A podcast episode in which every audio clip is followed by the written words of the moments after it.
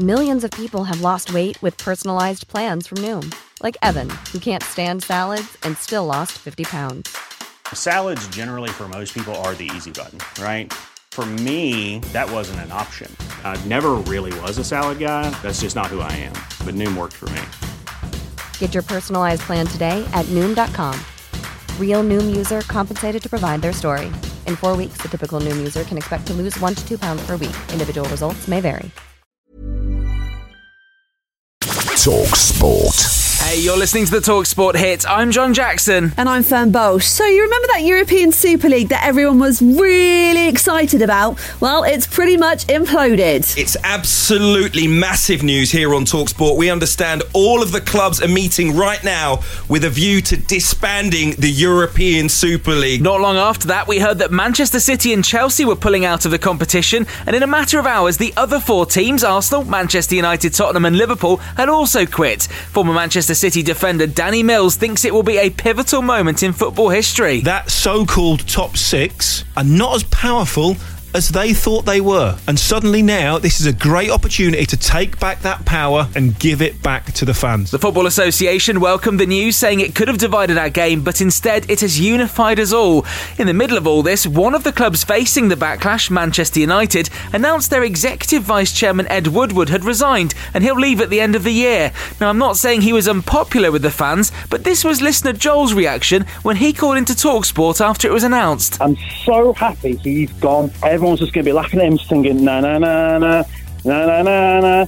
Hey, goodbye. That's what they. He'll leave quicker than 2021 ends. He'll leave quicker than that. End of the season. He's gone. I think people breaking into spontaneous song after hearing you're leaving probably says it all. There was some actual football played on Tuesday night, although Chelsea's game against Brighton was pushed back by 15 minutes. It's after the visitors' team bus was delayed getting to the ground as fans protested outside Stamford Bridge. Laura Woods from Talksport Breakfast was there. Banners everywhere, there's smoke bombs, there's loads been going on. We've won it all. It's not football anymore. We're not Chelsea anymore. But like I say, it's completely peaceful. The only thing that they are doing that's causing a bit of bother is they're outside Stamford Gate and they are blocking the road. So they're stopping all of the traffic. They're trying to stop players getting in as well. It turns out there was way more action outside the ground as it ended goalless at full time. Elsewhere, the world kept on turning in the Championship, and Norwich fans will be disappointed.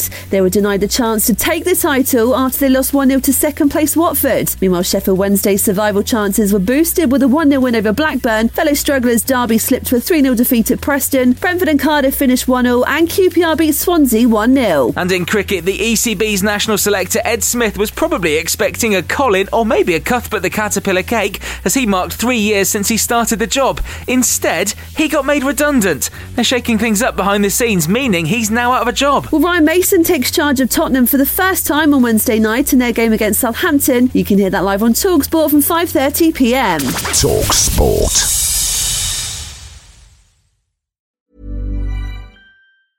Even when we're on a budget, we still deserve nice things. Quince is a place to scoop up stunning high-end goods for 50 to 80% less than similar brands. They have buttery soft cashmere sweaters starting at $50, luxurious Italian leather bags, and so much more. Plus, Quince only works with factories that use safe, ethical, and responsible manufacturing. Get the high-end goods you'll love without the high price tag with Quince.